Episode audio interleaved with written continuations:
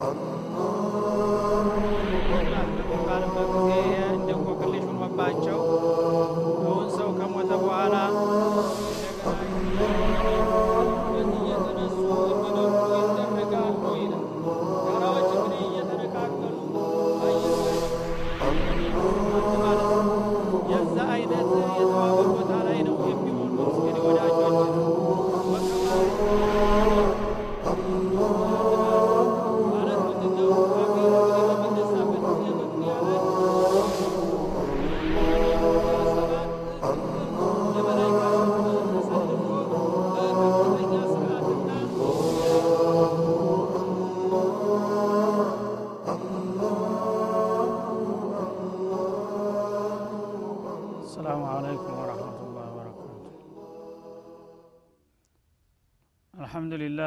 العالمين والصلاة والسلام على أشرف الأنبياء والمرسلين نبينا محمد وعلى آله وصحبه والتابعين لهم بإحسان إلى يوم الدين وبعد በትናንትና ባለፈው ደርሳችን ስለ ሱረቱል ቡሩጅ ጀምረን ነበረ የቆም ነው አልቡሩጅ አላህ ስብሓናሁ ወተአላ በአንድ ወቅት የነበሩትን አምባገነኖች ግፍና ደባ የገለጠና ያወገዘበት የሆነ ምዕራፍ ነው እና ትናንት በአንድ ወቅት በጅዛን ሀገር ፊሶሒህ ሙስሊምና በሙስነዱ አህመድ እንደተወሳው አንድ አምባገነን ባለስልጣን እንደነበረና የእሱ ደጋፊና ተባባሪ የነበረ ሟርተኛ ሳሒር እንደነበረው ያ ሳሒሩ እድሜው በሚገባደድና በሚሸመግልበት ጊዜ አንድ ንቁ ልጅ መርጠህ ላክልኝና እሱን አሰልጥኘልህ ልሂድ እንዳለውና በዛ መሰረት አንድ ወጣት እንደተመደበለት ሙያውን ለማስተማር ማለት ነው። ያ ወጣት በሱና በመንገድ ዳር ይገኝ በነበረው ባህታዊ መካከል ሲመላለስ ሁለቱ አስተማሪዎቹ ማንኛው ትክክለኛ ማንኛው ስተተኛ እንደሆኑ በማጥናትና በማገናዘብ ሁኔታውን በመከታተል ላይ እያለ ከለታት አንድ ቀን በመንገዱ ላይ አንድ ትልቅ አውሬ መንገድ ዘግቶ ያገኘዋል። ይህ አውሬ አንበሳ ወይም ዘንዶ ነው ይላሉ።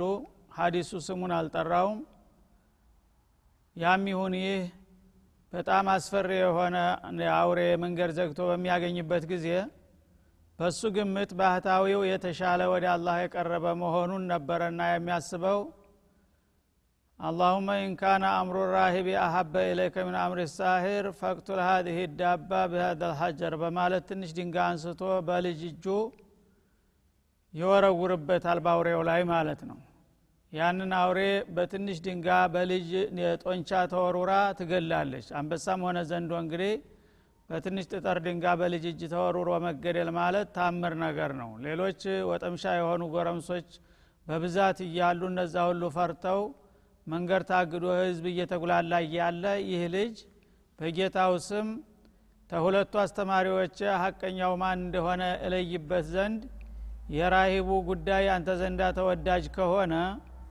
በዚህ ድንጋይ ይህን አውሬ ግደልልኝ ብሎ ጌታውን በመማፀን ሲወረውር አሁኑ ያ አውሬ ሞተለት።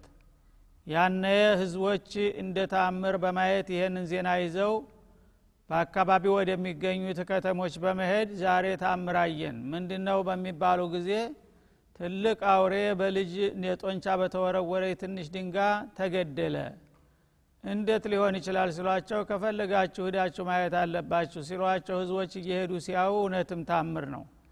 ያነ ልጁም በቀጥታ ወደ ባህታዊ ሄደና ያጋጠመውን ነገር ነገረው።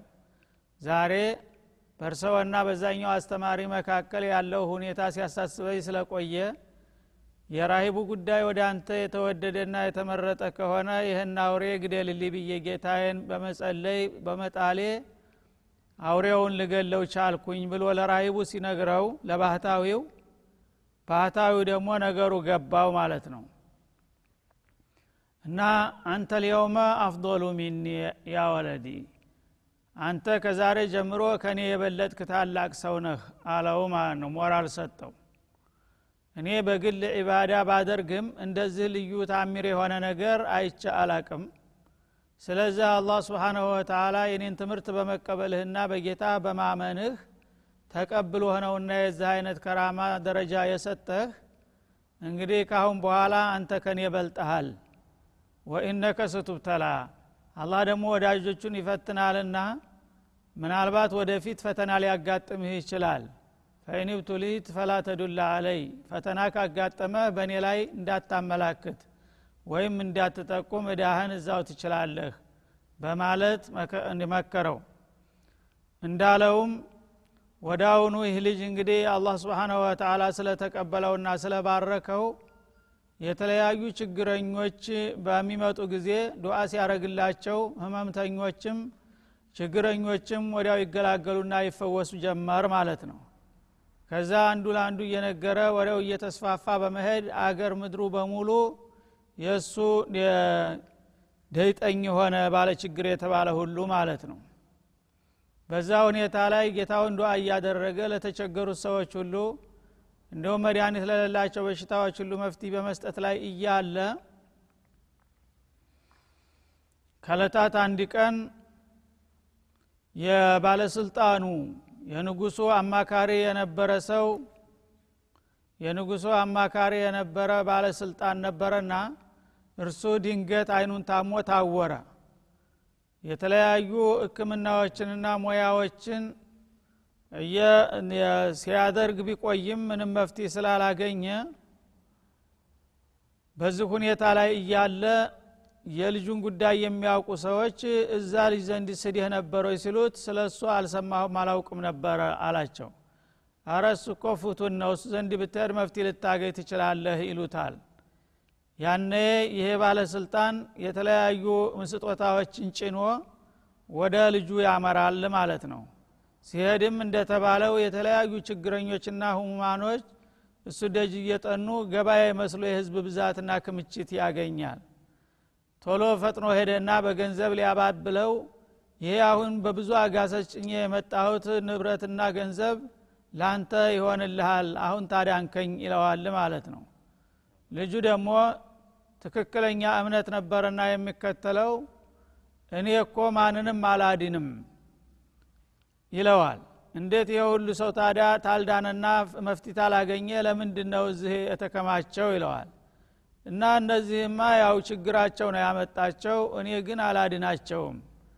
ጌታቸው በጌታቸው ታመኑ። እሱን ዱዓ አረግላቸዋለሁ ጸልይላቸዋለሁ ጌታ ፍቃዱ ከሆነ ያዲናቸዋል እንጂ ከዚህ በላይ እኔ ምንም ማደርገው ነገር የለም። አንተም ታዲያ በጌታ ታመንክና ተገባህ ወደ እምነቴ። የዛ ጊዜ ለጌታ ያነግርልሃለሁ ጌታ ፍቃዱ ከሆነ ያዲንህ ይሆናል እንጂ እኔ ማንንም አላዲንም አለው። ያነ የቸገረው ሰው እኔ ማንም ይሁን ማን መድያኔን ነው የምፈልገው እና ያንተን እምነት ተቀብል ያለሁኝ በጌታህም አምኛለሁ ብሎ ከልቡ ተቀበለው። ያነ እሱም ዱዓ አደረገለት። እንደተባለውም ወደ አሁኑ ዳንና አይኑ በራለት። አይኑ እንደበራ ያው በበሽታውና በመታወሩ ምክንያት ተስራ ተገልሎ ነበረና ወደ አሁኑ ጤናው ሲስተካከልለት ወደ ንጉሱ ወደ ቤተ መንግስት ያመራልና ሂዶ በወትሮ ቦታው በማዕረጉ ይቀመጣል ማለት ነው። ያነ ንጉሱ አምባገነን ነበረና ይሄ አይኑ ታውሮ አለቀለት የተባለው ሰውዬ ዲኖ ሲመጣ ሲያየው አንተ ታውረህ አልነበረም እንዴ? ምን አዳነህ? እንዴት ልትመጣ ቻልክ? በማለት ይጠይቀዋል። አዎን ሸፋኒ ረቢ ጌታዬ አዳነኝ ይለዋል ማለት ነው። ታዕኒኒ አለ እኔ ማለትህ ነው ጌታዬ ስትል ሲለው ላ ረቢ ወረቡክ አላህ ያንተም የኔም ጌታ የሆነው የዓለም ባለቤት አላህ አዳነኝ ማለት ነው ይለዋል ማለት ነው። ስለዚህ ተውሂድንም አላህ እንግዲህ ስለሰጠው ልጁ አዳነኝም አላለም በደንብ አስረድቶታልና ማለት ነው። እና አወለ ከረቡን ገይሪ ተኔ በስተቀር ለመሆኑ ጌታ አለ ማለት ነውን? ይለዋል ንጉሱ። አዎን ረቢ ወረቡክ አላህ ያንተም የኔም ጌታ ነው በማለት ደዕዋውን ይጀምራል ማለት ነው። ይህ ጊዜ ንጉሱ ደነገጠ። እንዴት ካንተ ከኔ በስተቀር ጌታ አለ ተብሎ ይነገራል? በራሴ ዙፋን ላይ ይላል ማለት ነው። ወደ አሁኑ ወታደሮቹን ጠርቶ ይህ ሰውዬ ምን እንደለከፈው አይታወቅም እስቲ መርምሩና ሁኔታውን አጣርታችሁ ንገሩኝ ብሎ ይሰጣቸዋል ማለት ነው። እነሱ ወስደው መረመሩት። ምናልባት አእምሮህን ነካ አድርጎህ ነው? እንዴት ንጉሱ ፊት ያንተና የእኔ ጌታ ብለህ ትናገራለህ ሲሉት አዎን የእሱና የእኔ የእናንተም ጭምር ጌታ ነው ያዳነኝ በማለት ለእነሱም ደግሞ ጥሪውን ያቀርብላቸዋል ማለት ነው። ያኔ ከዛ እንዲመለስ ቢመክሩትና ቢያስጠነቅቁትም ሊቀበል አልቻለም። ለንጉሱ ምንም ውጤት እንዳላገኙ ነገሩ። የዛ ጊዜ ለማስፈራራት የፈለጉትን ነገር ሁሉ ተጽዕኖ ቢያደርጉም ተቀባይነት አላገኙም ማለት ነው። ማን ነው እንደዚህ ያስተማረህና ለዚህ ያበቃህ በማለት እንደገና ምርምሩንና ተጽዕኖውን ሲቀጥሉ ታቅሙ በላይ ሲሆንበት ያን ልጅ ለመጠቆም ተገደደ ማለት ነው። ያስተማረውንና እንዲድን ያደረገውን ወጣት ማለት ነው። እና እንዲህ አይነት ወጣት በእንዲህ አይነት ቦታ የሚገኝ እሱ ነው ጌታውን ጸልዮ ከጌታዬ ጋር ያስተዋወቀኝና ችግሬንም ያስወገደልኝ ሲላቸው ሂደው ለንጉሱ ይነግራሉ። አሁኑ ወታደሮች ተልከው ንጉሱ ዘንዳ በመሄድ ንጉሱ ዘንድ በመሄድ ልጁ እንደሆነ ሲነገራቸው ተላኩና ሂዱ አምጡ ተባሉ። አሁኑ ልጁ ተይዞ መጣ ማለት ነው በሚመጣበት ጊዜ ያ ወትሮ እሱ እንዲሰለጥንና እንዲማር ያደረገው ልጅ ሁኖ ተገኘ ማለት ነው። አንተማ የኛው ልጅ አይደለም እንዴ? እና የዛ ጊዜ እንደ ዋዛ የተማርከው ትምህርት እስከዚህ ደረጃ ደረሰ ማለት ነው? አገሩ ሁሉ የተለያዩ ችግሮችና በሽታዎች ያሉባቸውን ሰዎች ትፈውሳለህ አሉ ብሎ ይጠይቀዋል ማለት ነው። አይ እኔ ምንም ነገር ማንንም አልፈውስም ለማንም እርዳታ አልሰጥም ይለዋል። ታዲያ ማን ነው እንግዳ ሲለው ጌታዬ ነው እንደዚህ የሚያደርገው። እኔን ማለትህ ነው ሲለው አይ የእኔና ያንተ ጌታ ማለቴ ነው እንጂ ይለዋል ማለት ነው። እና ከእኔ በስተቀር ጌታ አለህ ማለት ነው ሲለው አዎን ያንተና የእኔ የዓለም ጌታ አላህ ነው ይለዋል። ይህ ጊዜ ተዚህ ስተትህ መመለስ አለብህ ብሎ ያስጠነቅቀዋል ማለት ነው። እሱ ግን የሚመለስ አልሆነም። የዛ ጊዜ በተለያዩ ተጽዕኖዎች እንዲመለስ ለማድረግ ለማስፈራራት ትልቅ አገደል አፋፍ ላይ ይዛችሁት ሂዶ ብሎ ወታደሮችን አዘዘ። ትልቅ ተራራ ጫፍ ላይ ውሰዱና ጠይቁት መጨረሻ ጥያቄ። ከንጉሱ በስተቀር ሌላ ጌታ አለ የሚባል ነገር ስተት ነውና ይህን ሀሳብህን ታነሳለህ ትመለሳለህ ወይስ? ትሉታላችሁ። እሺ መለሳለሁ ካለ መልሳችሁ አምጡት። አለበለዛ በገደል አፋፍ ገፍትራችሁ ልቀቁት ብለው ይልካቸዋል ማለት ነው እዛ ተባለው ትልቅ ገደል አፋፍ ላይ ይዘውት ይወጣሉ። በመጨረሻ ሲጠይቁት እሱ የሚመለስ አልሆነም ማለት ነው። እነሱ ወደ ገደሉ ሊጨምሩ ሲዘጋጁ አላሁመ እክፊኒህም ቢማሽእት ጌታዬ ሆይ በፈለግከው መንገድ እነዚህን ግፈኞች አንተ ገላግለኝ በማለት አንዲት ቃል ተናገረ። ጌታው ዘንድ ቅርብ በመሆኑ ወዳው ጌታው ሰምቶ እነዛ ሰዎች በገዛ እጃቸው ተሽቀንጥረው በገደሉ በመውረር ተንኮታኮቱ እሱ በሰላም ዳነ ያነ እንግዲህ ወደ ፈለገው ሀገር መሄድ ይችል ነበር። አላህ ነጻ አውጥቶታል። ግን አላህ ስብሓናሁ ወተላ የአላህን ሪሳላ ለማድረስ ቆርጦ ስለተነሳ በቀጥታ በገዛ ፍቃዱ ወደ ቤተ መንግስት ይሄዳል ማለት ነው። ብቻውን ሲመጣና ሲገባ ሲያየው ንጉሱ ደነገጠ።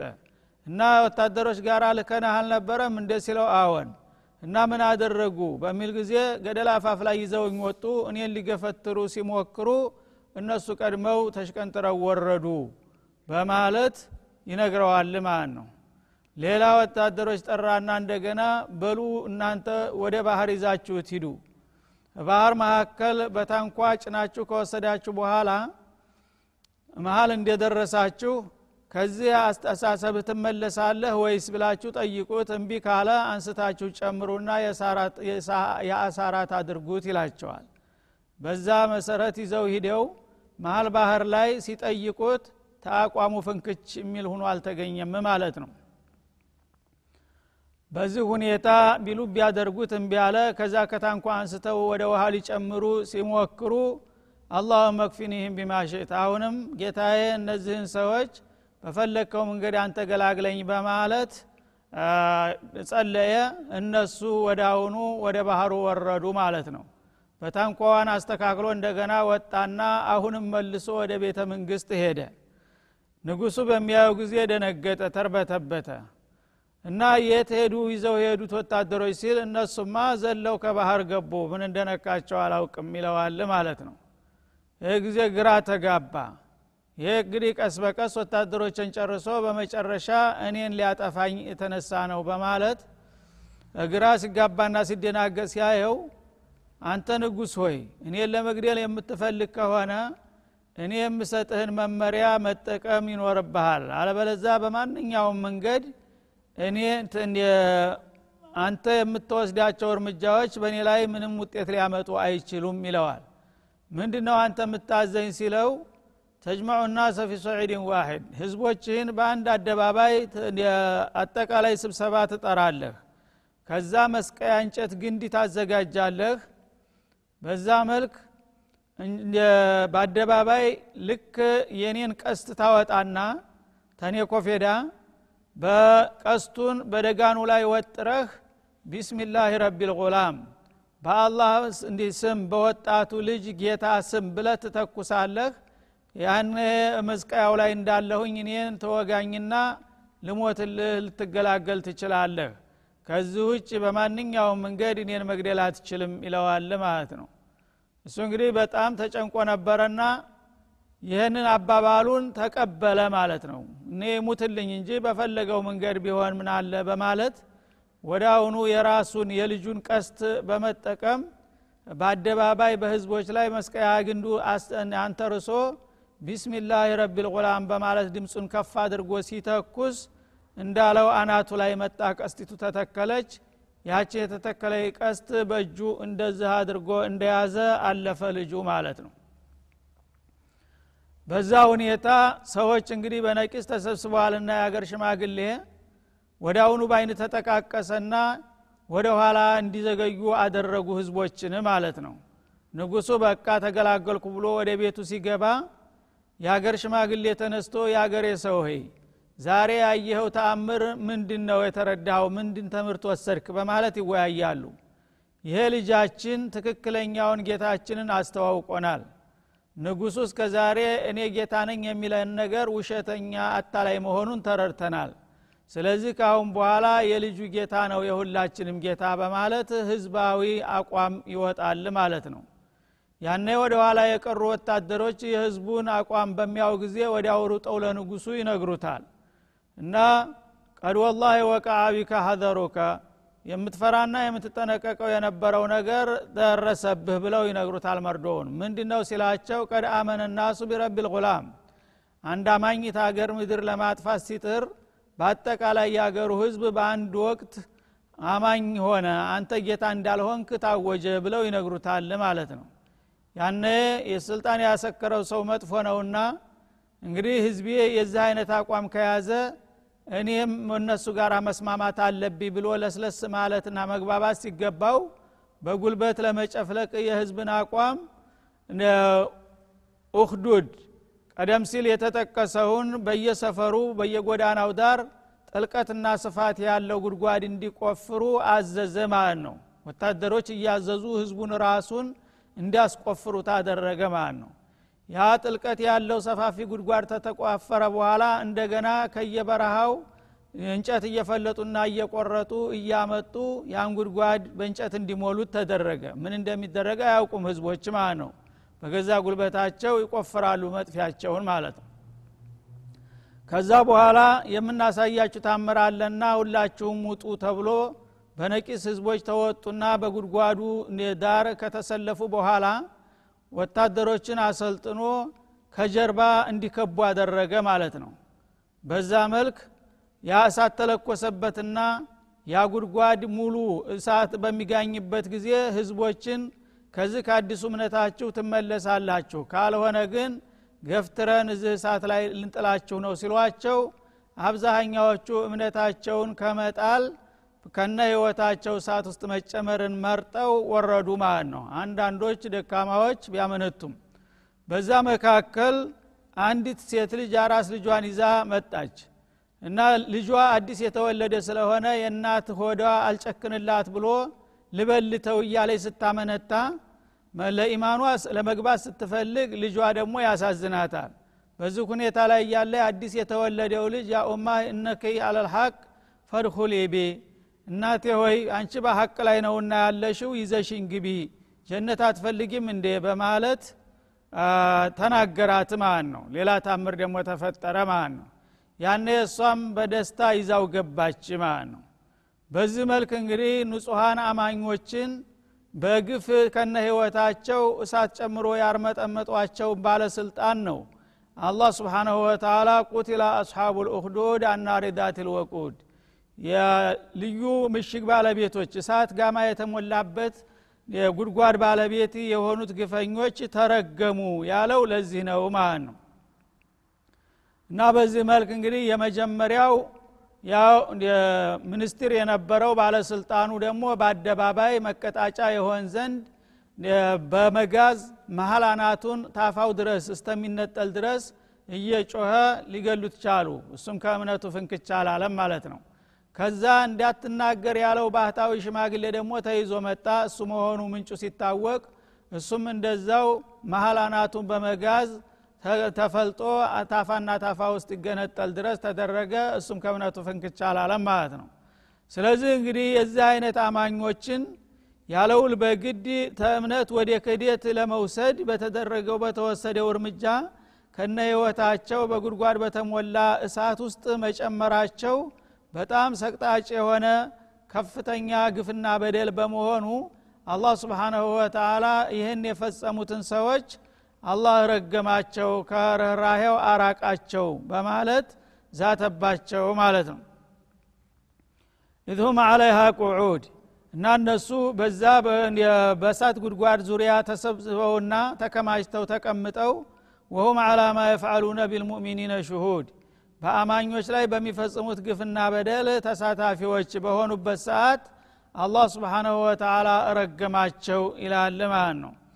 እና በዛው ተቀምጠው የሰው ሆድ ሲፈነዳ ይሄ ምን ያህል ፈነዳ ባክ እያሉ ይሳሳቁ ነበረ ማለት ነው። በዛ መልክ ግፍ የፈጸሙትን ሰዎች ነው አላህ ስብሓነ ወተላ የረገማቸው። ከዛ በኋላ ወደ በዚህ እርምጃ እንግዲህ ወደ 20 ሺህ ህዝብ ነው ያለቀው ይባላል። ከዛ አካባቢ ከነበሩት ከአማኞቹ አንድ ሰው ብቻ ነው የተረፈው ማለት ነው። ዙቱዕሉባን የሚባል እሱ ሰውዬ ጠፍቶ አምልጦ ሄደና ወደ ኪስራ አገር በመሄድ ኢራን አካባቢ የነበረው ባለስልጣን በሀገሩ ላይና በወገኖች ላይ የደረሰበትን ግፍ ተናገረ ማለት ነው። እና እርዳኝ ባክህ እንዲህ አይነት ግፈኛ ጨፍጫፊ ባለስልጣን መጥቶ ህዝባችንን ጨርሷልና እሱን ለመውጋት ወታደርና ኃይል መሳሪያ ስጠይ ብሎ ሲያቀርብለት ሁኔታው ሰቅጣጭ ስለነበረ እሺ ብሎ መደበኛ ወታደሮችን እንኳ ለመስጠት ባይፈልግም የእስር ቤት የእስረኞችን ፈቀደለት ማለት ነው። እስረኞች ወደ ሰባት መቶ የሚሆኑ እስረኞችን አሰልጥኖና አስታጥቆ አዘጋጅቶ ወደ የመን ሀገር ይዞ በመምጣት ያንን ግፈኛ ባለስልጣን እስከ ወታደሮቹ በመክበብ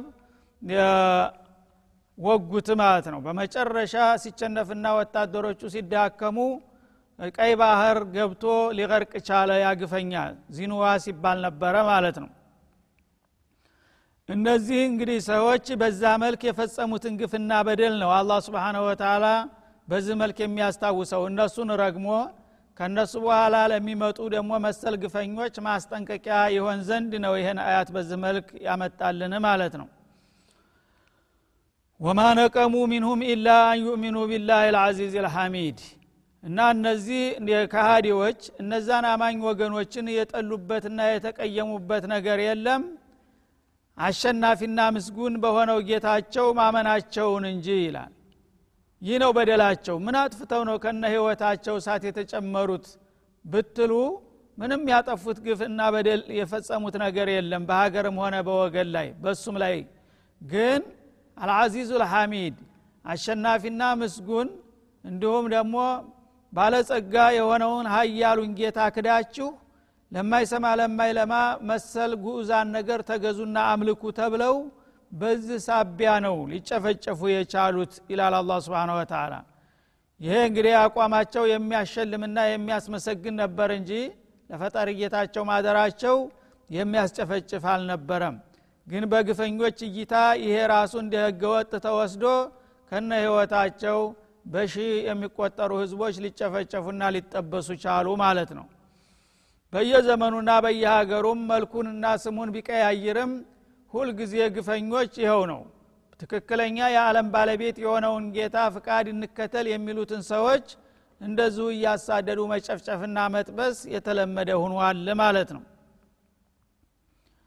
አለዚ ለሁ ሙልኩ ሰማዋት ወልአርድ። አልዓዚዙ ልሐሚድ የተባለው አላህ የሰማያትና የምድር ስልጣን ለእርሱ ብቻ የሆነለት ጌታ ነው ይላል።